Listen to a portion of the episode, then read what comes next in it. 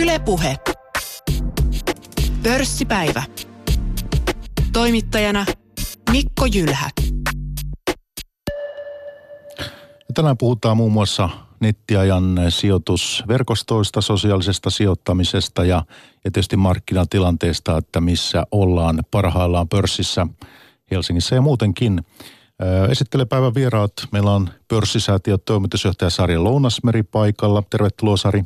Ja sitten tota, Maria Ohisalo, olet tutkija Ompeluseuran talousgurujen toiminnassa mukana ja sen perustanut. Ja sitten vihreiden varapuheenjohtaja, myös kaupungin valtuutettu tällä hetkellä, työskentelet Y-säätiössä. Tervetuloa. Kiitos.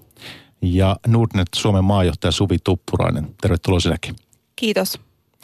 Tosiaan sosiaalinen sijoittaminen ja sitten nämä nettiajan sijoitusverkostot tänään muun muassa aiheena, mutta tämä markkinatilanne, sitä voitaisiin alussa lähteä hieman purkaa. Q kaksi -tuloskausi on tässä nyt saatu jo päätökseen. Tänäänkin vielä jotain tuli, muun muassa Teknopolis-tulos tuli tuossa aamulla.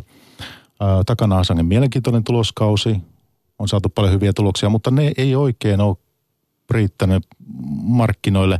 Ää, paljon pettymyksiä. Sari, sä seuraat markkinoita kuitenkin aktiivisesti, niin mikä sun niin kuin summaus ja arvio, minkälainen tämä päättynyt Q kaksi oli? No, kesäkuun loppupuolellahan osakekurssit oli hyvin korkealla ja siinä oli aika pitkä nousu takana ja tietysti moni ihmettelee sitä, että korkotaso on kovin matala, että mitä tässä nyt tapahtuu. Nyt on Suomen taloudessa ollut hirveän positiivisia uutisia, talous kasvaa, yritykset sinänsä tekee hyviä tuloksia, mutta totta kai se osakekurssien nousu tarkoittaa sitä, että ollaan jo ennustettu, että yrityksellä menisi hyvin. Että se on, osakekurssit ennustaa aina sitä tulevaa kehitystä ja se tarkoittaa tietysti sitä, että jos jossain vaiheessa näköpiiriin tulee jotain ongelmia, niin siinä vaiheessa kurssit lähtee jo laskuun ennen kuin se yrityksen tulos mitenkään näkyy tuloksessa. Et nyt ollaan aika mielenkiintoisessa kohdassa sikäli, että osakekurssit korkealla tasolla, korkotaso alhaisella tasolla ja moni miettii, että lähtisikö tässä vaiheessa mukaan sijoittamaan. Aika monet on siitä innostunut ja paljon siitä erilaisissa sosiaalisissa verkostoissa puhutaankin. Niin ja sinähän kirjoitit tuossa elokuun alussa tällaisen mielipidekirjoituksen, että tuota... unohda indeksi, poimi helmet. Kauppalehdestä oli. Joo, ja ajatus siinä on se, että tietysti silloin kun indeksi on pitkään jo noussut, niin se ei välttämättä semmoiselle, joka hakee pikavoittoja, ole erityisen houkutteleva hetki lähteä mukaan. Mutta silloin, jos on tämmöinen pitkäaikainen sijoitustrategia ja päättää etukäteen, että oli sitten tilanne mikä vaan ja kehitty kurssit kuinka vaan, niin aion tässä kymmenen vuotta olla mukana, niin silloinhan me tiedetään, että pitkällä aikajänteellä pörssikurssit on ja pörssiosakkeet on se tuottavin omaisuuslaji, mutta lyhyellä aikavälillä voi olla suuriakin heilahteluja ja sen takia en haluaisi nähdä sitä, että hirveän moni ajattelee, että se on sellainen pikavoittojen lähde. Mennään tähän vielä yksityiskohtaisemmin tuonnepana tässä pörssipäivässä. Siellä on nähty aika huimiakin korjausliikkeitä, muun muassa tämä Orion, mitä se oli, miinus kaksikymmentäviisi prosenttia tai, tai ylikin. Se tarkoittaa sitä, että aika moni on vähän hermostunut ja ei tiedetä, että mitä nyt tapahtuu ja sen takia helposti pieninkin uutisiin voidaan reagoida aika paljon. Ja silloin tietysti, kun sijoittajat sitten hermostuu ja moni haluaa samaan aikaan myydä, niin siinä sitten kurssi lähtee kysynnän ja tarjonnan lakien mukaan laskuun. Tietysti yhdessähän päivässä se Orionikan muutos ei tullut vaan tässä kesän aikana, sitten loppukesän aikana. Mutta Suvi, äh, Suvi Tuppurainen, Nordnet Suomen maajohtaja, niin minkälaista nyt, mikä sinun arviosi tästä tilanteesta on tällä hetkellä? Jos katsoo tilastoja siitä, mitä piensijoittajat on tehnyt tässä kesän aikana, niin aika moni tuossa kesäkuussa ja heinäkuussa on myynyt niit, nimenomaan niitä yhtiöitä, jotka on noussut sinne lähellä niitä kurssihuippujaan. Ja sitten tilastojen valossa myös näyttää siltä, että aika moni sijoittaja on vaihtanut nämä niin kuin osinkoyhtiöt kasvuyhtiöihin. Tällaista trendiä on nähtävillä tuosta Nordnetin statistiikasta. Niin tehän julkaisette aina, onko se kuukausittain tällaisia ostetuimpia ja myydyimpiä, mitä piensijoittajat ostaa ja myy? Joo, me julkaistaan ihan kuukausittain osakkeissa ja sekä kotimaisissa että ulkomaisissa. Se on valtavan mielenkiintoista tietoa. Moni odottaa näitä. Me puhutaan ihan top-listoista muun muassa. Toiset haluaa seurata, mitä, mitä muut ostaa, toimia ehkä samalla lailla tai toimia eri lailla. Eli jokaisella on se oma strategia. Mutta se kertoo mun mielestä aika paljon siitä, että kun on iso, iso määrä yksityissijoittajia, kenen liikkeitä voidaan seurata, niin se kertoo myös siitä, miten, miten nämä sijoittajat reagoivat erilaisiin yhtiöihin. Just niin kuin sanon, kasvuyhtiöt tai osinkoyhtiöt tai... tai mistä luovutaan ja mihin, mihin sijoitetaan. Onko minkälaista palautetta teille tullut tästä? Mä olen siinä uskossa, että kovin moni välittäjä tällaisia tilastoja toistaiseksi julkaise. Joo, kyllä me ollaan saatu palautetta siitä, nimenomaan toiset niitä listoja odottaa ja, ja toiset sitten on sitä mieltä, että se ohjaa myös tiettyjä sijoittajia tekemään sitten tietyn tyyppisiä kauppoja. Mutta toistaiseksi me ainakin jatketaan, koska me, mä uskon tällaiseen niin kuin dat, datalla, datallakin pystyy kertomaan sitä, että mitä tapahtuu. Paljon on niitä, jotka sitten analysoi muuten sijoituskohteita ja kertoo, mitä kannattaa ostaa. Tämä on tietyn tyyppistä tietoa, mitä voidaan markkinoille tuottaa. Ja hetkinen, viimeisin tällainen päivitys olisiko ollut tuo heinäkuun tilasto ja Finnair siellä? Joo. Finnair nousi heinäkuussa suosituimmaksi kuin koskaan. Se oli tota, ää, ei ole näkynyt tuossa top vitosessa vähän aikaa ja, ja tota, var, varmasti siihen toki löytyy siis ihan selkeät syyt. Ää, Finnairilta tuli silloin ää, Q kaksi tulos, eli siis oli paras kvartaali, ää, ai, nyt en muista milloin viimeksi, mutta tota, pitkiin aikoihin kuitenkin. Tota, hyvä tulos ja, ja osinko tietysti on selkeästi kiinnostanut, kiinnostanut sijoittajia siinä. Ja, ja tota, ehkä sitten löytyy uskoa myös tähän heidän Aasia-strategiaan. Vielä ei olla kuitenkaan ihan niissä hinnoissa, islantilaishinnoissa. Joo. Mitä oltiin tuossa joku aika takaperi, kaksituhattaseitsemän vai mitä se oli silloin. Hei tota, pian kuullaan Ompeluseuran talousguruista, mutta sitä ennen vielä voisin Sarilta kysyä sen, että nyt kun on tullut, tullut tuota uusia yhtiöitä pörssiin, niin aika monet tuonne kasvuyhtiöiden listalle, First North-listalle. Muun muassa nyt viime viikolla kuultiin Titanium, Titanium tällainen pieni, pieni tota rahastoyhtiö tulossa. Monille kuitenkaan tämä First North ei ole välttämättä listana tuttu kasvuyhtiöille paikka. Kerrotko, mitä se poikkeaa päälistasta? Niin, no pitkäänhän Suomessa oli sillä tavalla, että oli oikeastaan vaan se pörssin päälista, jonne kuitenkin yrityksellä on aika suuri kynnys mennä. Niillä edellytetään sellaisia kansainvälisiä kirjanpito- ja tilinpäätöskäytäntöjä ja muuta. Ja nyt on ollut sitten ottaa noin viiden vuoden ajan myös mahdollisuus, ja on moni yhtiöstä jo hyödyntänytkin, niin hakeutuu tämmöiselle kevyemmän säädännölle listalle, eli First North-markkinapaikalle, jossa ne yritykset voi halutessaan mennä ihan semmoisena niillä suomalaisilla käytännöillä, sellaisena kuin ne on. Ja se on sen yhtiön kannalta tietysti helpompi, ja toisaalta sijoittajallehan se tuo sen niin kuin hienon mahdollisuuden, että on nyt myös mahdollisuus sijoittaa tämmöisiin pienempiin yrityksiin, jotka on siinä aika kasvun alkuvaiheessa, ja siinä tietysti on se mahdollisuus, että jos niiden ajatukset onnistuu, niin silloin voisi saada sitten houkuttelevaakin tuottoa, ja siellä on jo parikymmentä yritystä sinne hakeutunut, ja tänäkin vuonna on tullut sinne kolme uutta yhtiötä, ja tämä Titanium on ilmoittanut harkitsemansa sitä. Ja hienoa on myös se, että nyt tämän viiden vuoden aikana on myös siitä First North-markkinapaikalta siirtynyt niitä yhtiöitä eteenpäin sinne päälistalle, joka tarkoittaa sitä, että aidosti se toimii semmoisena kasvun rahoituspaikkana. Joo, Talenom tuossa kesällä muistaakseni. Joo, tänä vuonna Talenom, Suomen hoivatilat, Robit. Ja se on myös hienoa, että ne listautujat on niin kuin aika erityyppisiltä toimialoilta keskenään. Että jos me muistellaan sitä semmoista vuosituhannen vaihteen I T-buumia, milloin sitten tuli kauheasti listautujia lyhyessä ajassa ja sitten kurssit romahti, niin silloin ne oli oikeastaan keskenään hirveän samanlaisilta toimialoilta. Niin nyt on hyvin erilaisia yrityksiä. Päälistalle tullut silmäasemaa, Kamux, tämmöinen käytettyjen autojen kauppapaikka. Että erilaisilta toimialoilta yrityksiä. Se on sinänsä parempi kuitenkin, paremmin hajautettu lähestymistapa. Kun listautujia on tämänkin verran, niin ehkä se kertoo jotakin markkinatilanteesta myös, ihan niin kuin toi indeksit totta kai. Se on ihan selvää, että totta kai tota, silloin jo halutaan tietysti hyödyntää vanhat omistajat sitä, että arvostukset on hyviä. Toisaalta tietysti se tarkoittaa myös semmoisesta toiveikkuudesta, että ne yritykset näkee jotain kasvumahdollisuuksia ja sen takia ne haluaa tulla paikkaan, missä niillä on mahdollisuus saada kasvuun rahoitusta. Hei, se vielä, että First North, jos yhtiö on siellä, niin kuinka paljon halvemmaksi ja helpommaksi sitten tulee? Kuvitellaan joku tuonne pieni yhtiö liikevaihto vaikka kahdeksankymmentä miljoonaa euroa vuodessa, niin miten raportoinnissa, niin minkälaisia niin kuin etuja siinä on? No jos ajatellaan sitä yleensä markkinapaikalle hakeutumista, niin tietysti se on neuvonantajakustannusten ja muiden kannalta, niin silloin edullisempaa sille yritykselle todennäköisesti ensimmäisessä vaiheessa hakeutuu tämmöiselle kevyemmin säännellylle markkinapaikalle. Ja totta kai ne kustannuksetkin siellä on sitten vielä alhaisempia. Tietyllä tavalla se antaa ehkä sille yhtiölle mahdollisuuden vähän harjoitella sitä, että laitetaan ne prosessit semmoiset kansainväliseen kuntoon.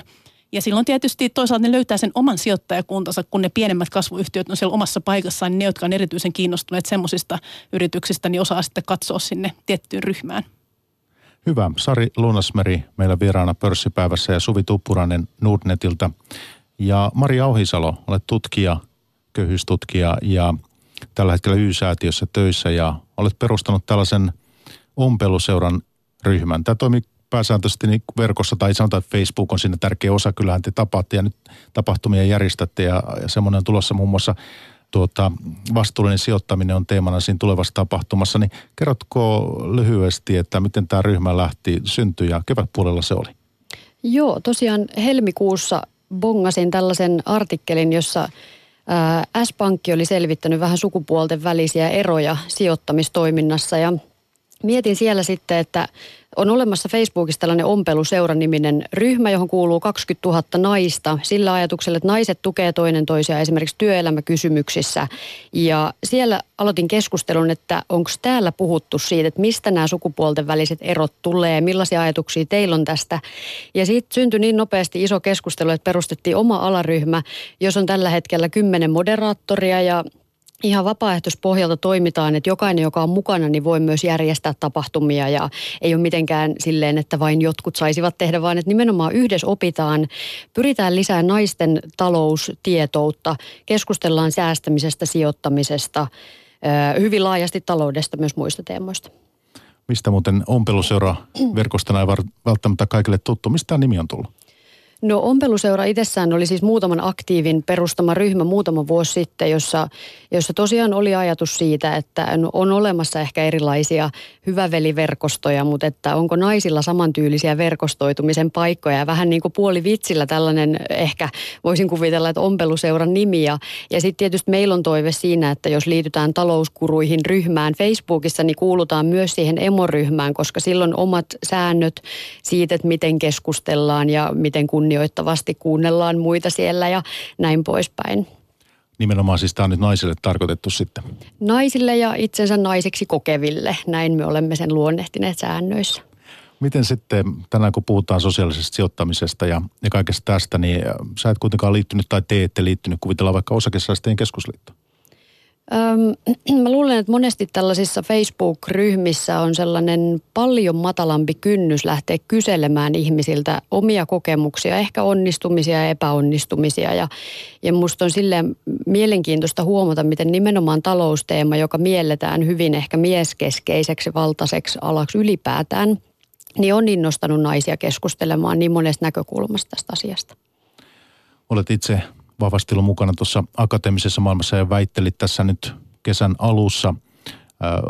Mikä sinun, minkälaisia kokemuksia sinulla on siitä, kun olet tuttavapiirissä keskustellut sijoitus, sijoitukseen liittyvistä asioista, niin minkälainen se vastaanotto on ollut? Onko se ollut neutraalia vai onko tullut, onko se aiheuttanut jonkinlaista hämmennystä? No paikoin ehkä tuntuu, että moni on tietysti elänyt opiskelijaelämää ja itsekin tässä apurahalla viime vuodet tehnyt töitä ja on pätkätöitä ja muuta. Että voi olla, että säästämisen ja sijoittamisen kysymykset ei ole koskaan tuntunut kauhean ajankohtaisilta ja on ehkä ajateltu, että ne on että jätetään ne sitten sinne niin kuin keski-ikäisille ja ehkä paikoin miehille, vaikka itse asiassa aika pienilläkin summilla voi lähteä yrittämään sitä sijoittamista ja ehkä sen sijaan, että pitäisit niin kuin sukan varressa sitä rahaa, niin laitat sen rahan aktiivisesti tekemään myös töitä. Tällainen korkoa korolle ilmiö. Ja siitä keskusteleminen niin tuntuu, että ei ole monella ehkä tullut koskaan edes vastaan. Että hyvä, jos perheissä on puhuttu rahasta ylipäätään sen sijaan, että olisi puhuttu vielä erikseen sijoittamisesta. Ja teillä oli ensimmäinen tapahtuma tuossa kesän alussa, oliko toukokuussa? Taisi olla toukokuuta, joo. Ja Sari oli siellä muun muassa puhumassa, niin mikä se tunnelma oli? Kerro vähän meille. Saisi olla perjantai-ilta ennen vappua ja se musta mm. jo kuvastaa sitä, että sitten semmoisen ajankohtaan saadaan tota, huone täyteen ihmisiä, että on tila ihan täynnä jota, innokkaita naisia, jotka haluaa puhua talousasioista, puhua sijoittamisesta. Että hirvittävän positiivinen tunnelma ja semmoinen, että avoimesti kysyttiin niitä kysymyksiä, keskusteltiin hirveän pitkään. Ja ikään kuin semmoinen, että sen takia on tärkeää, että löytää ehkä semmoisen itselleen sopiva ja samanmielisten henkilöiden verkoston, että uskaltaa esittää niitä kysymyksiä. Ja tuntuu siltä, että tämä on mulle oikealla tasolla ja mun ei tarvitse hävetä sitä, että mulla on jotain asioita, mitä mä haluaisin sitten kysellä. Aivan, ihan totta. Voitaisiin tehdä tässä vaiheessa sillä tavoin, että palataan noihin ja syvennetään noihin erilaisiin teemoihin, mitä ompeluseuran talousguruissa on ollut esillä ja minkälaisia kysymyksiä siellä on pohdittu. Puhutaan siitä hetken kuluttua, mutta sitä ennen voitaisiin tehdä näin, että kuunnellaan tämmöinen puhelin, puhelin insertti tähän väliin. Puhelimen päässä on siis Jamila Heiskanen Hän on nuorten osakesäästäjien some- ja media vastaava. Nuoret osakesäästäjät on kesäkuussa perustettu verkosto alle kolmekymmentävuotiaille sijoittajille ja sitten sijoittamisesta kiinnostuneilla toimii osana Osakesäästäjien Keskusliittoa. Ja tämän verkoston tavoitteena on innostaa ja rohkaista, järjestää tapahtumia, kokoontumisia, sitten edistää taloustaitoihin liittyvää opetusta ja jakaa informaatiota muun muassa sitten somessa. Kuunnellaan.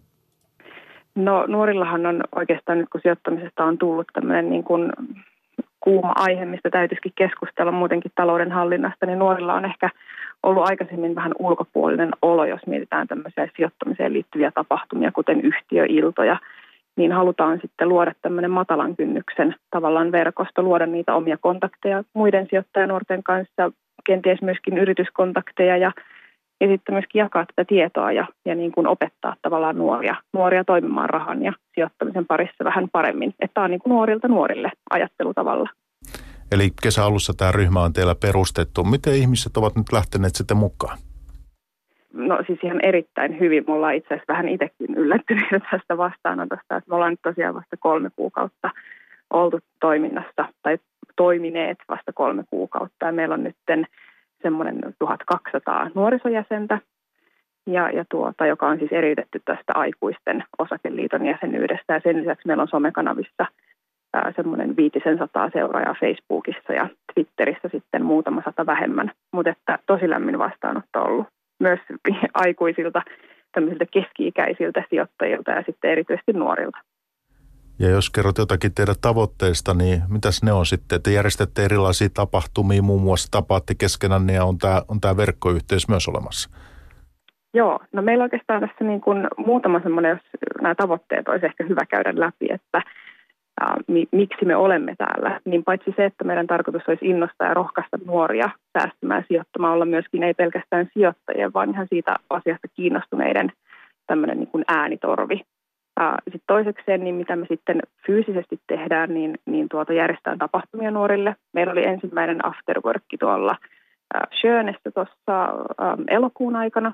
Ja siellä tosiaan semmoinen kolmisenkymmentä nuorta verkostoitua keskusteli sijoittamisesta. Ja se oli ihan hirveän itse asiassa niin kuin myöskin haluttu ja toivottu tapa verkostoitua. Myöhemmin me tullaan järjestämään myöskin yritysvierailuja ja tota, erilaisia niin kuin tapahtumia yritysten kanssa yhteistyössä. Ja, ja sitten tämmöisiä koulutustavoitteita ehkä niin kuin laajemmin pitkällä aikavälillä, niin on myöskin sitten tota, luoda tämmöistä niin kuin talouden kestävän hoitamisen opetusta eri kouluasteille. Ja sitten siinä ohessa meillä pyörii tämä tää tämmöinen interaktiivinen some, sometiimi, jossa me sitten blogataan nuorille ja myöskin meidän aktiiviset jäsenet saa kirjoittaa sinne blogeja ja, ja tuolta jaetaan informaatiota sit sitä kautta, koska siellä ne nuoret oikeastaan pääosin toimii. Mikä tällä teidän ryhmällä, niin minkälainen merkitys sillä on sinulle itsellesi? No, tämä on oikeastaan, niin kuin, musta tuntuu, että tämä on niin sydämen asia, että mä oon ihan selkeästi oikeassa paikassa tämän asian kanssa. Et mä oon itse alkanut sijoittamaan jo aika nuorena ja ehkä nyt vasta aktiivisemmin muutama vuosi sitten, mutta mä oon ollut onnekas siinä, että mulla on ollut perhetausta semmoinen, jotka on sijoittamisesta olleet kiinnostuneita ja siitä keskustelleet, niin mä oon päässyt siihen hyvin aikaisin mukaan, mutta Mutta kaikilla ei ole sama tarina ja, ja jotkut saa sen tiedon vasta, kun he menevät kouluihin tai ehkä jonnekin työhön myöhemmällä iällä. Mutta, mutta tota, korkoa korolle ilmiöhän on, on maailman kahdeksas ihme, niin mitä aikaisemmin sen aloittaa, niin sitä tavallaan paremmassa tilanteessa on. Ja, ja meidän tehtävä ja mun tehtävä siinä on innostaa nuoria ja viedä sitä asiaa eteenpäin. Että se on todellakin kaikkien oikeus sijoittaa ja säästää. Ja, ja miten, niin me tarjotaan siihen ne keinot ja verkostot. Entä sitten kun mietit erilaisia sijoitusvaihtoehtoja, haet tietoa taloudesta ja mihin kannattaa sijoittaa muuta, mistä silloin etsit tietoa? Onko se perinteiset talouslehdet ehkä, onko se, onko se some, onko se erilaiset verkkokeskustelut? Mistä eri puolilta niin kokoat sitä tietoa sijoituspäätösten tueksi? No sehän tässä oikeastaan niin on yksi tavallaan syy, minkä takia me ollaan tässä verkostoa perustettu. Siis se, mistä mä etsin tietoa, niin on...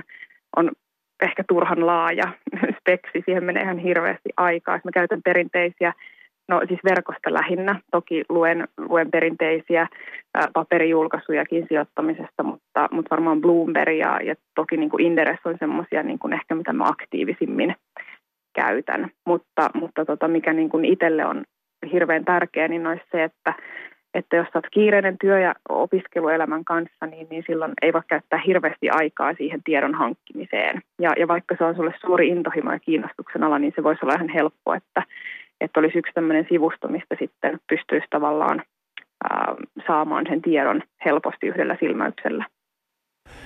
Mitä mieltä itse olet? Onko tämä sijoittaminen yleistynyt? Onko sen suosio kasvanut nuorten aikuisten keskuudessa? Kyllä mä sanoisin, että on. Joo, kyllä siis se on nykyään jopa niin kuin ainakin omassa tuttavapiirissä niin semmoinen suotava kahvipöytäkeskustelu, että siihen ei ehkä liity semmoisia negatiivisia stigmoja enää ahneudesta tai, tai tämmöisestä niin kuin porvari, porvarillisuudesta, että se on hyväksyttyä jopa tavoiteltavaa. Ja, ja ehkä niin kuin myöskin se, että se ei ole pelkästään niin kuin tämmöisen vaurastumisen tulos, vaan, vaan se on myöskin semmoinen niin kuin mielekäs harrastus monille. Yle Puhe. Pörssipäivä. Siinä oli puhelimen päässä Jamila Heiskanen nuorista osakesäästäjistä. Toi verkosto toimii osana Osakesäästäjien Keskusliittoa ja Jamila kertoo mulle myös, että karkeasti ottaen noin kolmasosa verkoston jäsenistä on naisia. Meillä on menossa pörssipäivä täällä Yle Puheessa. Tänään vieraana Pörssisäätiöstä Sari Lounasmeri, sitten Ompeluseuran talouskurien Maria Ohisalo, tutkija, poliitikko myös, ja sitten Suvi Tuppurainen, äh, Nordnet Suomen maajohtaja.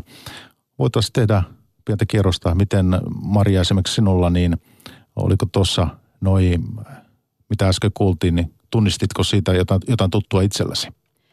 Joo, hyvin paljon sitä samaa pohdintaa, mitä meillä on ollut, että ylipäätään se, että rahasta uskallettaisiin suomalaisessa yhteiskunnassa puhua enemmän, niin köyhyystutkijan näkökulmasta mä näen sen myös sitä kautta, että se voisi pelastaa aika monet ihmiset sellaisilta velkakierteiltä, joihin tällä hetkellä moni, tiedetään, että ylivelkaantuneisuus on lisääntynyt, kasvava iso ongelma, Ää, jos siitä tietynlaisesta yksin pärjäämisen eetoksesta päästäisiin vähän eteenpäin, uskallettaisiin sanoa, että on ehkä ongelmia rahan kanssa tai että haluttaisiin ehkä vinkkejä ylipäätään, että miten järkevästi käyttää rahaa muiden kanssa keskustelemalla siitä, niin, niin sitä myös haluttiin tällä meidän ryhmällä tehdä. Ja toisaalta hienoa huomata, että näitä verkostoja on paljon.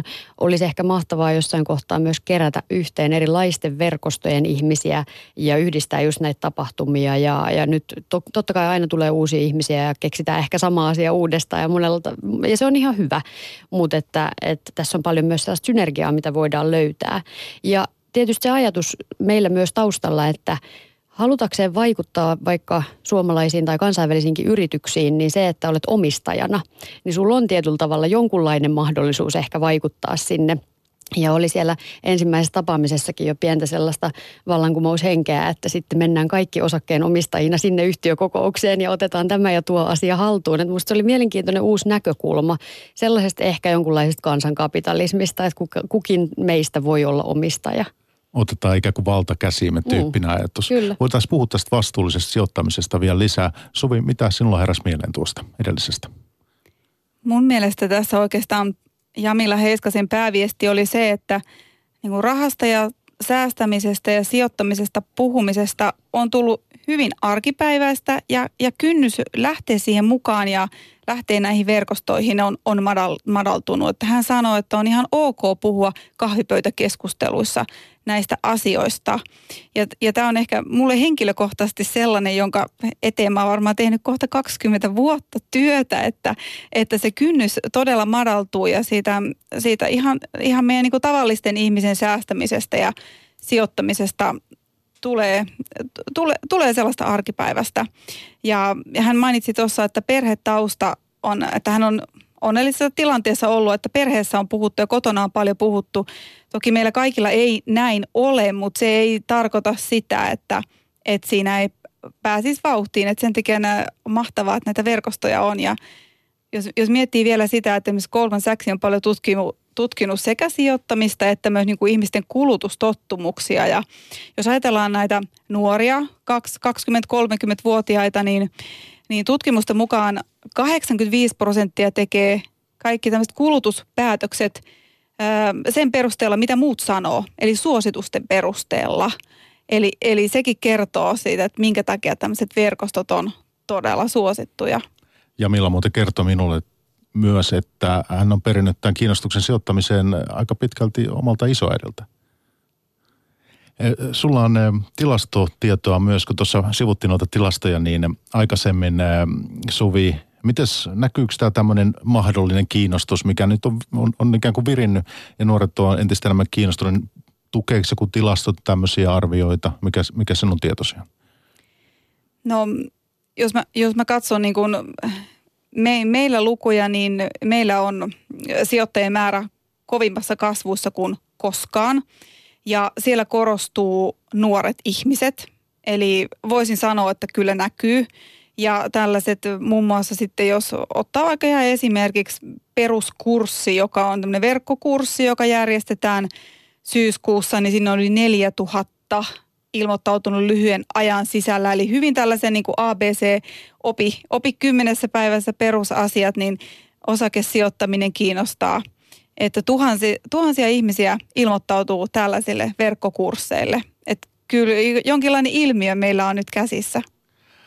Mutta, mutta tämä markkinatilanne, sitä tuossa alussa jo hieman sivuttiin. Onko nyt vaarana se, että tullaan huipulta mukaan, Sari?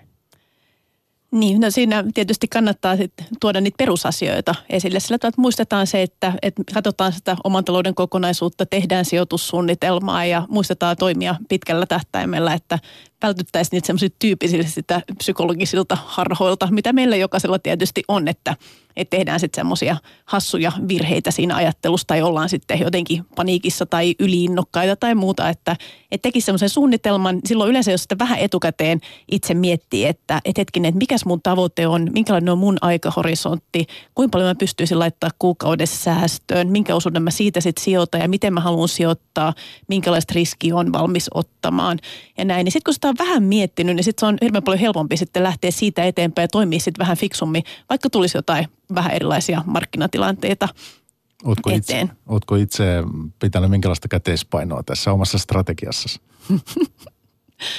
Tämä, joo, mä myönnän, että mä oon tässä niin kuin henkilökohtaisessa elämässäni jo niin kuin jonkin aikaa odotellut sellaista, että tulisi parempia ostohetkiä, mutta tota, mut toisaalta onneksi on sitten, voi lapsille säästää ja sijoittaa ja siinä voi sitten toimia vähän järkevän systemaattisemmin, kun se on niin kuin käsivarren mitan päässä, että näkee vähän järkevämmin etäältä, niin että lasten sijoituksissa tai säästöissä niin on ehkä toiminut silleen niin kuin systemaattisen fiksusti, että koko ajan pikkuisen kerrallaan ja sitten sen oman talouden osalta niin ehkä sillä tavalla niin kuin opportunistisemmin hyvää ajoitusta odotellen ja, ja nyt mä oon odottanut jo jonkin aikaa, että mä voin jälkiviisana sanoa, että järkevämpi olisi kuitenkin pitää täytyä semmoisessa järkevässä suunnitelmassa. Mutta ehkä sanoisin vielä tuosta äskeisestä puhelusta sen, että et tutkimustenkin perusteella semmoiset talousosaaminen ja talousasenteet suomalaisilla hirveän vahvasti periytyy kotoon. Ja niin kuin tässä todettiin, niin joilla on se, joillekin on hirveän onnekasta, että se on hyvä asia ja hien, se on hienoa, jos me kotona puhutaan niistä jutuista ja ne sinänsä periytyy, että se on sinänsä hyvä ilmiö. Mutta huono siinä on se, että et se ei tietysti ole kaikilla. Sillä tavalla silloin myös semmoinen huono-osaisuus sitten periytyy. Ja kun meillä on niin hyvä koulujärjestelmä, niin me ihan ehdottomasti pitää enemmän niitä asioita, että se on sellainen peruskansalaistaito nyt enemmän kuin koskaan, kun kaikki on tuommoista sähköistä ja ei ole enää sillä tavalla nähtävissä se raha ja se on vaikeampi konkreettisesti ymmärtää, niin tavallaan, että puhuttaisiin siitä säästämisestä, oman talouden hoitamisesta ja ihan myös sijoittamisesta, niin uskallettaisiin puhua koulussa kaikille, niin silloin me jokaiselle annettaisiin samat perusvalmiudet ja kaikilla olisi sitten mahdollisuudet niihin samanlaisiin menestystarinoihin. Eli ikään kuin liputa tämän Jamilan ja, ja hänen niin kuin verkostonsa tavoitteen puolesta, että edistää taloustaitoihin liittyvää opetusta koulussa. Kyllä, ehdottomasti. Ja nythän se on jo sinänsä niin kuin on saavutettu hieno ensimmäinen askel, kun vuosi sitten, tota, tai jo aikaisemmin tietysti tehtiin se poliittinen päätös, että saatiin ottaa sitten opetusohjelmaan lisättiin sitä talousopetusta, että nythän vuosi sitten alkoi ottaa alakoululaisille ja neljäs-kuudesluokkalaisille opetetaan yhteiskuntaoppia ja siellä mukana kerrotaan pikkusen jo sitten oman talouden hallitsemisesta ja vähän niistä talouden rakenteista, mutta ihan mielellään näkisin kyllä talousosaamisen tai talousopetuksen semmoisena ihan omanakin oppiaineenaan koulussa. Maria, olet tänään Ompeluseuran talousgurujen asialla meillä täällä Puheen pörssipäivässä, mutta olet myös poliitikko, niin mikä sinun näkemyksesi on, miksi tämä talousopetus meillä, miksi se on tässä kantimissa nykyisin peruskoulussa kuin se on? No toki niin kuin nyt ollaan menossa ehkä parempaan suuntaan siitä, että ylipäätään varmaan osa on tätä isoa ajatusta siitä, että ajatellaan, että talous on joku oma sektorinsa jossain irrallisena sen sijaan, että talous pyörii tässä meidän ympärillä. Ei sinänsä, niin kuin mä tietysti tutkijana näen, että, että välillä talous hallitsee aika montaakin yhteiskunnallista keskustelua sen sijaan, että vaikka sosiaalipolitiikka, joka taas koskettaa meidän niin kuin suoraan jokaisen arkea myös, niin näkyisi myös, että vaikea sanoa, mitä aiemmin on tehty. Että hyvä, jos ollaan menossa siihen suuntaan. Että itse muistan ala-asteelta yhden kerran. Yläasteelta itse asiassa meillä oli tällainen harjoitus, että vaikka kuukauden ajan saatiin leikkirahaa sijoittaa vaikka Helsingin pörssiin. Ja sitten katsottiin, että mikä nyt oli sitten tulos myöhemmin. Ja siitä jäi tosi positiivinen kokemus, että hei tällaista, että, että se oli ihan uudenlainen maailma, mistä koskaan en ollut kuullut enkä ymmärtänyt aikaisemmin. Ja sitten jos sitä olisi ollut vähän useamminkin, niin olisi voinut jäädä sellainen ajatus, että tähän voi kuka tahansa ehkä lähteä kokeilemaan. Ja just se, että ne summat ei tarvitse olla niin isoja. Paljonko muuten tuli tuottoa silloin siihen? En yhtään muista. Markkaa ajassa elettiin silloin myös. Mutta siitä jäi kuitenkin positiivinen muisto. Jäi, jäi. Mä voitin se homma silloin. Se oli ihan okay. Niin tuurilla. Sulla on se talenttia. Tuota, mutta sä oot puhumassa muun muassa, oot tutkinut asiaa tietenkin, mutta oot puhumassa muun muassa hetkinen syyskuun alussa on tämmöinen mun raha, eikö mikä sitä tapahtuma? Öö, joo, siis on ollut tällainen öö, nuorten taloustaitoihin liittyvä hanke, jossa on erilaisia tahoja, nuorisoa, öö, säätiötä ja, ja muuta. Nyt kun muistasinkin kaikki ne tahot, joita siinä on ollut mukana, mutta mun talousverkosto järjestää siis tällaisen nuoret ja rahakeskustelun, jossa on erilaisista näkökulmista keskustelu siitä, että miten nuoret ylipäätään saisi enemmän tietoa, rohkaistuisi. Että just mihin tässä aikaisemmin viitattiin, niin toki se, että kun kodeissa on niin erilaiset tilanteet, että osalla se keskustelu on lähinnä siitä, että kuinka selviydytään, mistä saada niin kuin ruokarahat, niin siinä ei paljon mietitä sitä, että mihinpä säästää tai sijoittaa, niin silloin koulu on ehdottomasti se paikka, josta voidaan saada oppeja ehkä siihen myös, että ei välttämättä sit oteta niitä kotoota tulleita haitallisiakin malleja paikoin siihen omaan elämään, vaan niin kuin yritetään myös muuttaa sitä kuviota kaikkinensa ja hallita omaa taloutta ehkä paremmin. Okei, okei. Ja mikä sinun niin kuin tutkijan arvio, miten hyvin sit suomalaiset koululaiset, niin nämä talousasiat on näpeissä. Minkälaisia arvosanan sä antaisit niistä? Siitähän on käsittääkseni ihan niin kuin kyllä tutkimustakin ja meillä on kaiken maailman talousgurukilpailua myös olemassa ja sieltä aina nousee muutamia sellaisia, joille on ihan itsestään selvää.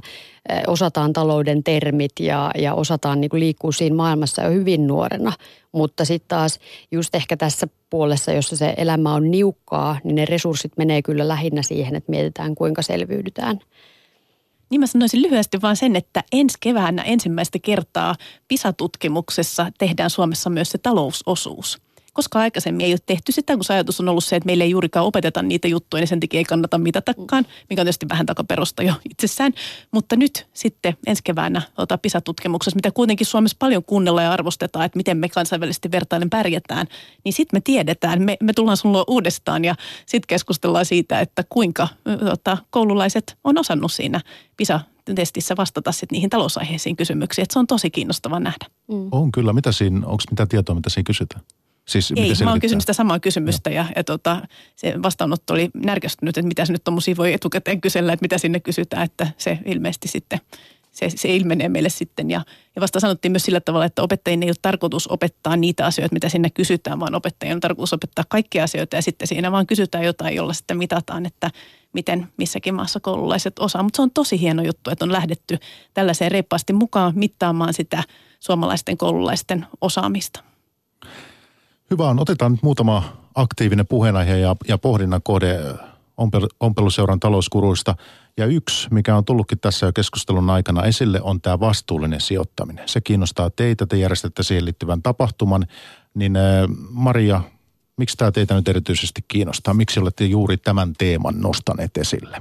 Ihan jo silloin ensimmäisten viikkojen aikana, kun siellä ryhmässä alettiin Facebookissa keskustelemaan, niin, niin nousi teemoja, kun puhuttiin siitä, että kuka tahansa voi nostaa mielenkiintoisia teemoja, joista haluaisitte tapaamisia, keskustelua, ehkä jopa ekskuja, että mennään tutustumaan pankkeihin tai erilaisiin rahoituslaitoksiin, niin silloin jo moni nosti esille sen, että vastuullinen sijoittaminen. Että okei, mä en ole ikinä ehkä sijoittanut aikaisemmin, mutta että jos mä sen tekisin, niin mä haluaisin vaikuttaa sillä jotenkin ehkä sosiaaliseen, ekologiseen, taloudelliseen aspektiin laajemmin. Että et se ei olisi vain ja ainoastaan se, että voin saada siitä jonkun tuoton, vaan että se palvelee myös yhteiskunnallisesti laajempaa hyvän kehitystä. Suvi, teillä on tämä Shareville-yhteisö. Onko tämä jotenkin, esimerkiksi tämä teema jotenkin noussut niissä keskusteluissa? Sharevillessä käydään erilaisista yhtiöistä ja tällaisista talousteemoista niin keskustelu. Onko tämä, tunnistatko jotenkin tämmöisen? Onko tämä jotenkin ajassa? Onko tämä tyypillistä naisille tai, tai jotain? No, uskaltaisin... Olipas kumma kysymys, mutta Joo. siis ymmärrät, mitä meinaa varmaan, niin. Kyllä. Joo, jos mä uskaltaisin sanoa, että tota, tämä vastuullisen sijoittamisen teema on noussut, se nousee ilmiönä kyllä naisten keskuudessa enemmänkin, äh, mutta siitä keskustellaan kyllä sosiaalisessa sijoitusverkostossa Sharevillessä, missä toki keskustellaan ihan, ihan kaikesta, mitä tapahtuu pörssipäivän aikana ja, ja tota, y, yksi mihin mä oon törmännyt on se, että se, mitä se vastuullinen sijoittaminen sitten itse kullekin tarkoittaa. Mun mielestä ehkä kun se on ilmiönä uusi, niin mä en tiedä ajatteleeko ihmiset myös samoja asioita, kun he puhuu vastuullisesta sijoittamisesta. Mm. Niin, mitä se on? Et, et sehän voi olla, että moni, moni käsittää sen niin, että he valitsee, valitsee yhtiöitä, jotka, jotka pyrkii parantamaan sitä sosiaalista vastuuta ja tekee yhde, yhteiskunnasta vaikka yhdenvertaisen. Ja jollekin muulle se voi sitten tarkoittaa sitä, että kiinnitetään huomioon ilmastokysymyksiin tai ei sijoita. Jollekin se tarkoittaa vain yksinkertaisesti sitä, että ei sijoita johonkin ase- tupakkayhtiöihin, tämän tyyppisiin. Ja, ja joillekin se voi sitten tarkoittaa sitä, sitä että tota, valitsee sijoituskohteen vaikka rahaston tai E T F:n, joka saa tietyn, tietyn mittareiden mukaan hyviä pisteitä tai keskittyy lasten oikeuksien parantamiseen. Ja se, se, on niin kuin, se on iso käsite. Mun mielestä siitä pitäisi ennen kuin kun siitä kaikki on kauhean kiinnostuneita, niin pitäisi ensin puhua, mitä vastuullinen sijoittaminen tarkoittaa jokaiselle, koska mulle myös se tarkoittaa ihan sitä, ihan, ihan tota, niin kuin yleisesti, ottaminen, yleisesti ottaenkin säästäminen ja sijoittaminen, on, se, se on jo vastuullista itsessään, koska silloinhan sä otat vastuuta siitä omasta rahan käytöstä ja kuluttamisesta ja, ja muusta. Sari. Joo, vastuullisen sijoittamiseen ne usein käytetään kriteereinä semmoista kolmi, kolmikirjain lyhennestä kuin E S G, ja siinä se E viittaa niin kuin environment, eli ympäristöasioihin siihen, että, että ei tehdä mitään hirveän saastuttavaa tai tämän tyyppisiä asioita. Se S on sitten tämmöinen social, sosiaalinen, ei käytetä lapsityövoimaa tai joku vastaava, ja se G on sitten se governance, että ei, ei ole veronkiertoa tai...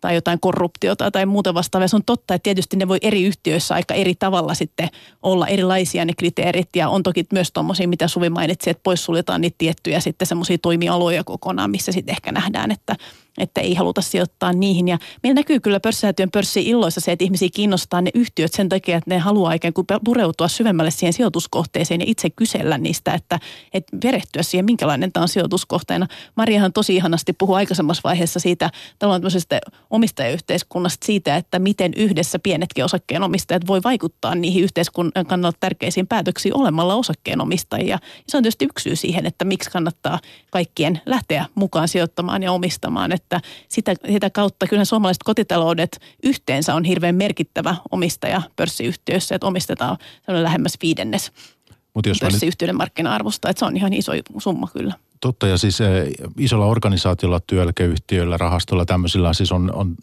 päälliköitä, johtajia ja, ja ihmisiä, jotka tekee niin kuin vastuullisuuskysymysten kanssa duunia. Mutta se, että jos mä oon piensijoittaja, mä omistan nyt sata kaksisataa jonkun yhtiön osaketta, niin eihän mulla siihen mitään puhevaltaa. Siis tietysti jonkinlainen puhevaltaa, mutta ei paljon vaikutusvaltaa. Niin, mutta oikeastaan sehän olisi mahdollista, että meillä ihan hyvin voisi olla. Ensinnäkin joko tietysti voidaan organisoitua jotenkin yhdessä, tai toinen on se, että nyt... Jotta pitäisi enemmän meidän kaikkien peräänkuuluttaa sitä, että, että teknologisesti on täysin mahdollista kuulla osakkeenomistajia paljon helpommin kuin miten nykyään tehdään. Että, että meillä on lainsäädännöllisesti mahdollista, että sähköisesti osallistuttaisiin yhtiökokoukseen ja tämän tyyppisiä asioita. Että sikäli kun ihan pikkusen mennään vielä eteenpäin, niin musta meillä on ihan hyvät mahdollisuudet siihen, että meistä jokainen halutessaan voi olla mukana niissä päätöksentekoprosesseissa ja voi kertoa, mitä mieltä on tietyistä semmoisista kaikista tärkeimmistä yhtiötä koskevista päätöksistä. Ja sitten mielenkiintoinen teksti tuli jossain vaiheessa vastaan, että sitten kun oli testattu, että sijoitettu erittäin vastuuttomasti erilaisiin paikkoihin, nimenomaan vaikka niin kuin ase- ja tupakkateollisuuteen, ja verrattu sitten sijoittamalla niin kuin vastuullisempiin kohteisiin, niin tuotot olikin itse asiassa ollut parempia. Että tässä on niin kuin ehkä tässä ajassa myös elää sellainen ää, jotenkin, se ei ole... Se on yhtäältä taloudellista, sosiaalista, ekologista, kaikkea sitä yhtä aikaa. Mä voisin nopeasti mainita siitä, että ketä meillä on esimerkiksi tulos puhumaan tänne syyskuun tilaisuuteen. Eli ä, Tiina Landau koordinoi Il- Ilmarisella vastuullisen sijoittamisen kehittämistä ja implementointia. Hän on tulos keskustelemaan niin kuin käytännön toiminnasta, työkaluista ja case-esimerkkeistä. Sitten Riikka Sievänen puhuu vastuullisesta sijoittamisesta, taustasta, tutkimustuloksista ja mahdollisuuksista. Ja Sievänen on tosiaan Suomen vastuullisen sijoittamisen foorumi FinSIFin hallituksen jäsen ja työskentelee sijoittamisen asiantuntijana K P M G Oyssä. Joo, ja siis äh, FinSIF on olemassa ja sitten ihan tämän alan kaupallisia toimijoitakin. Ruotsista ainakin löytyy tämmöinen, tämmöinen tota kuin G E S International, joka tuottaa tämmöistä tietoa myös, että liittyen näihin vastuullisuuskysymyksiin, mutta se, että tuota, vielä palaan tuohon vallankäyttöön yhtiöissä, ja jos mulla on jotain hyviä tavoitteita, niin jos mulla on sata kaksisataa osaketta, niin vaikka mä miten sähköistä ikään kuin pystyisin seuraamaan sitä tapahtumaa menemättä sinne Finlandia-talolle kevätpuolella, niin kuitenkin se vaikutusvalta on pieni. Eli pitäisikö meidän Suomessa jotenkin piensijoittajien sitten saada semmoista, että yhdessä ikään kuin toimittaisiin. Meillähän ei ole semmoista niin kuin yhteistä vallankäytön ja, ja mentäisiin yhteen ja tehtäisiin ikään kuin joku kannanotto sitä kautta. Sitä on aika vähän meillä. Mä luulen, että se keskustelukulttuuri lähtee myös siitä, että ihmiset löytää toisensa yhä paremmin näillä erilaisilla foorumeilla. Että löytyy niitä, että on verkossa niitä keskusteluympäristöjä, on tilaisuuksia ja muita, missä ihmiset kohtaa ja sitä kautta lähtee paremmin. Nousee esille ne semmoiset epäkohdat, että joku on jostain huolissaan tai vaatii muutosta ja silloin toisetkin tulee tietoiseksi niistä, mitä on. Ja totta kai siinä kautta jo pelkästään tietysti semmoinen keskustelu yhteiskunnassa vaikuttaa myös niihin päätöksiin, että vähän usein sitten ei tarvitse mennä sinne yhtiökokoukseen saakka, jos on joku epäkohta ja nousee jo tietoon, niin silloin tietysti jo se helposti muuttaa jo sitä käyttäytymistä. Vastuullinen sijoittaminen on teillä tässä, siis, ja puhutaan indeksisijoittamisesta, niin onko olemassa siis vastuullisen ikään kuin indeksi, joka sijoittaa jotenkin vastuullisiin yhtiöihin tai jotakin tämmöistä? Suvi, sä varmaan tiedät tämän. Kyllä löytyy siis E T F:jä, jotka on pörssilistattuja indeksirahastoja, niin, niin niistä löytyy kyllä sellaisia, jotka, jotka nostaa nämä vastuullisuuskysymykset ja, ja eettiset asiat korkealle. Siellä on ihan siis tutkimusdataa ja tämmöiset ranking-listat, joiden perusteella saikohan nyt pisteitä vai tähtiä vai mitä siellä jaetaan ja, ja sen perusteella. Että kyllä, kyllä sellaista niin kuin löytyy, mutta tota, mut mä... Mä sanoisin, että tämä on ilmiö, joka ei ole ehkä uusi, mutta se on jollakin tavalla nyt pinnalla. Ja, ja ehkä mun kommentti siihen on, että kaikki, kaikki tällaiset ilmiöt, jotka tuo sitä sijoittamista, nostaa kiinnostusta tai tekee sitä arkipäiväisempää, niin, niin on, on hyväksi. Mutta tota, mä, mä en ehkä niin kuin lähtisi korostamaan sitä liikaa, että kaikkien pitää siihen lähteä. Mä en näe sitä vielä meidän asiakaskunnassa niin isona asiana. Pidätkö sitä hieman muotijuttuna? Mä, joo, mun, mun mielestä se on ehkä muotijuttu tai se on ilmiö, mutta se voi myös johtua siitä, että se on myös nuoremman sijoittajasukupolven ö, asia, joka, joka on tässä vielä nousee. Okei, Sari, sulla oli joku pointti tähän liittyen. Niin lähinnä, että kyllä mun mielestä totta kai niin lainsäädännön, varsinkin jos ajatellaan meillä Suomessa, niin pitäisi olla semmoisella tasolla, että sinänsä semmoinen vastuuton toiminta ei saiskaan olla mahdollista. Että ehkä ne ääriesimerkiksi, jos me ajatellaan jotain saastuttamista, lapsityövoimaa ja muuta, niin ehkä löytyy sitten kuitenkin Suomen ulkopuolelta, missä lainsäädäntö ei ole semmoisella tasolla. Ja sen takia sijoittajien pitää olla valppaana ja kiinnittää huomiota niihin asioihin, että kyllä meillä pitäisi olla semmoinen ota, peruslähestymistapa, että jo ota, ikään kuin koneisto huolehtii siitä, että semmoisia suuria ylilyöntejä ei tapahdu.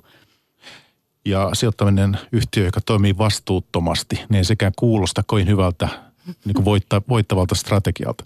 Niin ja tavallaan niin kuin, onko se, puhutaan vastuullisesta sijoittamisesta, niin kyllä tässä varmaan jokainen ihan vastuullisesti, vastuullisesti pyrkii sitä muutenkin sitä elämää elämään, että siitä ei tehtä siihen sijoittamiseen, sijoittamiseen liittymää termiä. Se, siitä mä oon niin kuin huolissani, että sitten teilataan niin kuin kaikki, kaikki muu sijoittaminen, mikä ei ole joidenkin mielestä vastuullista, niin se olisi sitten huonoa. Että me on nyt saatu justiin tämä kipinä nousemaan ja kiinnostus heräämään sijoittamisen ympärille ja nyt sitten pitäisi vielä miettiä, että onko kaikki sijoittaminen, onko tämä mihin minä nyt sijoitan, niin vastuullista.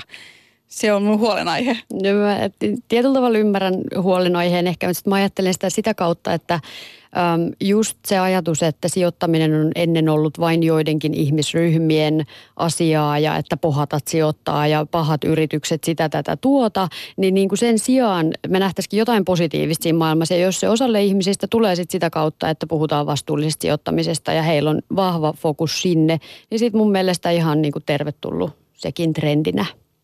Okei, hei, otetaan sitten toinen asia, mikä Ompeluseuran talousguruissa on kiinnostanut. Se on velan ja sijoittamisen suhde. Eli jos ihmisillä on opintovelkaa, jos on asuntovelkaa, jos on kulutusluottoa, voiko samaan aikaan sijoittaa vai pitääkö ensin maksaa, maksaa sitten velat pois? Mitä se on, Suvi? Mikä on sun näkemys? Aikaisemmin siis ymmärtääkseni Suomessakin seitsemänkymmentä-kahdeksankymmentäluvulla oli aika tavallista se, jos ihmisillä oli asuntolainaa, niin silloin ei paljon sijoiteltu. Mutta tänä päivänä tuntuu, että aika paljon tarjotaan jo, jo sitten kaikenlaista säästämistä siihen, siihen asuntolainan rinnalle. Joo. Ainakin tämä on muuttunut. Kyllä, ja, ja varmasti jatkossa, kun me on nyt on puhuttu tästä arkipäiväistymisestä tässä koko aika, niin, niin kyllä mun mielestä se kuuluu siihen normaaliin talouden hoitoon, että samaan aikaan sulla voi olla asuntolainaa nyt aika monella suomalaisella jossain vaiheessa onkin ja, ja samaan aikaan sitten kuitenkin säästetään. Mun mielestä se ei ole poissulkevaa, vaan, vaan se on sitä normaalia taloudenhoitoa. Välillä korostuu se, että nyt laitetaan vaikka lainan lyhennyksiin enemmän niistä tota, kuukausituloista ja välillä sitten laitetaan siihen säästämiseen ja sijoittamiseen enemmän. Että mun mielestä se on, se on niinku semmoista, sit kaikessa on tasapaino niinku siinä kulutuksessa ja ja sijoittaminen. Kaikista pitää löytää se hyvä tasapaino. Mutta se on kuitenkin velkavipua omalla tavallaan. Se on omalla tavallaan, joo. Mut, mutta tota, mä oon huolissani kyllä siitä, jos, jos suomalaiset, jotka tosiaan tähtäimessä monesti on, kun saadaan vakituinen työpaikka, niin sen jälkeen sitten ostetaan se asunto. Ja sitten se on se koko, koko se omaisuus on sitten siinä ehkä jossain tapauksessa siinä yhdessä asunto-osakkeessa tai, tai muuta. Et sulla on sitten, niin kuin voi sanoa, että kaikki... Kaikki muun on niin kuin samassa korissa, että ha- hajauttamalla vähän sitten, että sulla onkin muita sijoituksia. On ne sitten osakkeita, rahastoja tai muuta, niin, niin tota, sulla on, on asunnossa varaa ja sitten on tosiaan sijoitussalkussa. Maria. Joo, tosiaan tällainen keskustelu käytiin tovi sitten ryhmässä ja tietysti isona ajatuksena siellä nousi se, että kun jos ajatellaan nyt vaikka pikavippejä tai ajatellaan luottokorttilaskuja, niin totta kai kannattaa maksaa mahdollisimman nopeasti pois, että jos on valtavat korot niissä. Mutta sitten sen sijaan taas joku niinku opintolaina, niin ei kaada maailmaa, vaikka sitä siellä jonkun verran on ja pikkuhiljaa makselee pois ja sitten sivussa mahdollisesti alkaa jo sijoittamaankin. Entä sitten ihan tämmöinen, Sari? Jos ottaa enemmän velkavipua näkemystä sitten osakemarkkinoille, lähtee ihan ottaa velkaa osakkeita varten, varta vasten, niin mitäs silloin? Kenelle se sopii? Varmaan muutamia sellaisia riskinottajia Suomestakin löytyy, jotka ottaa ihan tota, osakesijoittamiseen velkaa, mutta mä luulen, että se on aika harvinaista meillä. Tietysti sekin, miten pankki hinnoittelee ne, minkälaiset ne korot on, niin vaikuttaa melko paljon siihen asiaan. Et silloin, jos on tämmöistä opintolainaa, asuntolainaa, missä on hyvin matala korko, ehkä jopa valtion takaus, niin se on tietysti eri asia lähteä sitä sijoittamaan ja ajatella, että vertailutaso on melkein nollan prosentin korko, mitä siellä on, niin kuin itse joutuu maksamaan tai hyvin alhainen joka tapauksessa. Ja sitä, että, että kyllä mä nyt pari prosenttia tuottoa tästä sijoittamalla saan, mutta silloin, jos on semmoinen sitten korkeakorkoisempi pikavippi tai sitten joku tämmöinen vähän erikoisempi laina, niin silloin mä luulen, että aika, aika moni sitten kuitenkin ihan ehkä järkevästi päätyy siihen, että ei lähde tämmöiseen, tämmöiseen uhkapeliin. Ja mä luulen, että tällä hetkellä tässä korkoympäristössä niin tota, hyvin monella on sekä asuntolainaa, ei ole nähnyt syytä muuttaa sitä maksuaikataulua ja niin kauan kuin pysyy ikään kuin siinä alkuperäisessä suunnitelmassa, että lyhentää säännönmukaisesti ja sitten samalla kuitenkin vähän jää ehkä säästöön ja niitä säästöjä sijoittaa, niin mä luulen, että se on aika yleinen tapa kuitenkin monelle perheelle toimia. Sitten jos se korkoympäristö kovasti muuttuu, niin silloin tietysti ehkä tulee sitten houkuttelevammaksi tehdä niitä lyhennyksiä pikkusen nopeampaa tahtia sinne asuntolainaan. Kyllä mä sanoisin, että toi vivulla sijoittaminen, niin se on kyllä hyvin, hyvin harvinaista herkkua. Eli siitä, siitä puhutaan enemmän kuin, kuin mitä niitä oikeasti päivittäin velkavipua käyttäviä sijoittajia löytyy. Että datan päällä kun istun, niin pystyn tosiaan sen sanoon, että puhutaan ihan muutamista prosenteista sijoittajista, jotka sitä käyttää. Eli siis hetkinen, otetaan vielä tämä, tämä yksityiskohtaisemmin, että kun tiedät näitä, näitä tilastoja ja sinulla on ne tosiaan käsissä, niin mikä se prosenttiluku suurin piirtein on suomalaisesta piensijoittajasta, joka velkarahalla liikkuu markkinoilla? Meidän, teidän, teidän kokemuksella. Joo, Meidän kokemuksen mukaan se on semmoinen kaksi kolme prosenttia. Eli se on, se on hyvin pieni. Okei, okay, aika jännä. Tuota, mites Maria, sijoittaminen velkarahalla, miltä se niin sinun näkökulmasta kuulostaa? Että... No täytyy olla kyllä hyvin kokenut, että sellaiseen kukaan uskaltaa lähteä. Tässä on tämä iso riskikeskustelu tietysti, mitä riskiähän nyt itsessään on tutkittu paljon sosiaalitieteissä ja monessa muussa, että ketkä ottavat paremmin riskiä. Ja siitäkin tiedetään, että vaikka paremmista lähtökohdista tulevat ihmiset ottavat helpommin enemmän riskiä, koska heillä on aina ollut jonkunlainen puskuri, jonkunlainen niin kuin turva, trampoliini, johon pudota ja ehkä sieltä ponnahtaa taas ylös. Että siinä erityisesti ehkä korostuu se, että hyvin... pienituloisista oloista tuleva ihminen tuskin lähtee niin kuin velkarahalla yrittämään pikavoittoja. Sitten tämä nais- ja miessijoittajien erot, sitäkin Nordnet on tehnyt, tehnyt selvitystä ja teillä on hieman, hieman käsitystä siitä. Voiko sä ihan lyhyesti, Suvi, sit kertoa, että miten naisten ja miesten sijoitustyylit niin eroaa? Onko niissä merkittäviä eroja? No, jos katsoo ihan sitä, että mitä naisilla ja miehillä on... Siellä mitä osakkeita ja rahastoja on, on sijoitussalkussa, niin, niin ne ei juurikaan toisistaan poikkea, jo, jolloin mä yleensä niin kun puhun enemmänkin niistä motiiveista, mitkä siellä sijoittamisen taustalla on, minkä takia joku säästää ja sijoittaa. Ja sit, sitä on tutkinut, tutkinut tosiaan Terhi Piilonen muun muassa. Hän on tehnyt Aalto-yliopiston kauppakorkeakoulun markkinoinnin laitokselle tutkimuksen ja, ja lyhyesti, jos siitä sanon niin, että naiset sijoittaa velvollisuuden tunteesta ja ehkä sen takia, että he haluaa tehdä, tehdä niin kuin hyvää itselleen ja turvata sen niin kuin läheisten ja perheen, perheen elämän. Ja, ja miehillä ne motiivit sijoittamiseen on monesti jotain muuta. Että se ero löytyy motiiveissa, ei niinkään siitä, mihin sijoitetaan. Mielenkiintoista, Maria. Se, mistä Ompeluseuran talousgurut lähti alkuvuodesta, niin oli tällainen selvitys tosiaan S-Pankissa tehty. Ja siinä muistaakseni kaksi tällaista asiaa nousi, että yhtäältä naiset sijoittaa vähemmällä riskillä ja sitten pienempiä summia ylipäätään. Ja sitten jos me katsotaan vaikka Suomen sada, sada, sadan rikkaimman joukkoa, niin sieltähän löytyy käsittääkseni, olisiko kymmenen naista. Että sitten sieltä tulee ehkä toisaalta se, että naisilla on käytössään vähemmän rahaa sijoittaa ja toisaalta sitten ehkä ää, kulttuurisesti on jotenkin... miehisyyteen liittyy paikoin sellaista riskinoton niin kuin ajatusta, että uskalletaan ehkä lähteä enemmän tekemään. Just tämä, että tarvitaan sitä tai jotain. Niin paikoin ja. Just. Ja sitten että tässä niin kuin tarvitaan nimenomaan esimerkkejä ja nais, musta on hienoa olla täällä studiossa näiden naisten kanssa, jotka puhuu päivittäin taloutta työkseen. Että tällaisia esimerkkejä myös naiset tarvitsee, jotta uskaltaa lähteä itsekin puhumaan enemmän. Joo, ja siksi just mä halusinkin tämän, teidät tänne, tänne vieraaksi pörssipäivään, mutta ollaan oltu ikään kuin kansankapitalismin asialla tässä nyt sitten. Mites poliitikot, miten hyvin olet, Maria, poliitikko, niin mites hyvin, mitä vihreät esimerkiksi on tehnyt osakesäästämisen hyväksi, mitä sä voisit sanoa? No yksi konkreettinen tällainen avaus meillä on ollut meidän veropoliittisessa ohjelmassa, että kahde, kahteen tuhanteen euroon asti pääomatulojen ää, tota, verovapaus olisi sellainen, mikä voitaisiin lähteä kokeilemaan. Käsittääkseni pörssisäätiöllä oli vähän samansuuntaista ajatusta. Toki siitä valtiovarainministeriössä on olemassa laskelmia tällaisistakin, et toki aina sitten se maksaa jonkun verran, mutta ää, muistaakseni tämä voi nyt olla jo vanhentunut tietoa, mutta olisiko ollut muutama vuosi sitten niin, että yli seitsemänkymmentä prosenttia kaikista pääomatuloista on alle kolmetuhattakolmesataakuusikymmentä euroa. Et niin kuin toisin sanoen, että ne ihmiset, joilla jotain pientä niin kuin pääomatuloa on, niin ne on aika pieniä ne summat. Ja sitten toisaalta, jos sieltä voitaisiin sille ihmisille, sille ihmisryhmälle jotenkin luoda lisää kannustavuutta, että, tai sille ja jollekin uudelle porukalle, joka tulee markkinoille ja ensimmäistä kertaa lähtee kokeilemaan sijoittamista. Okei, hei hyvä. Eli tekemistä kuitenkin riittää siis. Kyllä. Aika kiittää meidän naistrioa täällä pörssipäivässä. Maria Ohisalo, tutkija, ää, vihreiden varapuheenjohtaja ja talo, Ompeluseuran talousgurujen toiminnasta toiminnassa tiivisti mukana oleva. Kiitos, että pääsit käymään. Ja sitten Suvi Tuppurainen, Nordnet, Suomen maajohtaja. Ilo, että pääsit mukaan. Ja Sari Lounasmeri, jälleen meillä mm. pörssipäivän vieraana. Oli, oli mahtavaa, että sulta oli tuo aikaa. Kiitos, Mikko. Kiitos. Kiitos.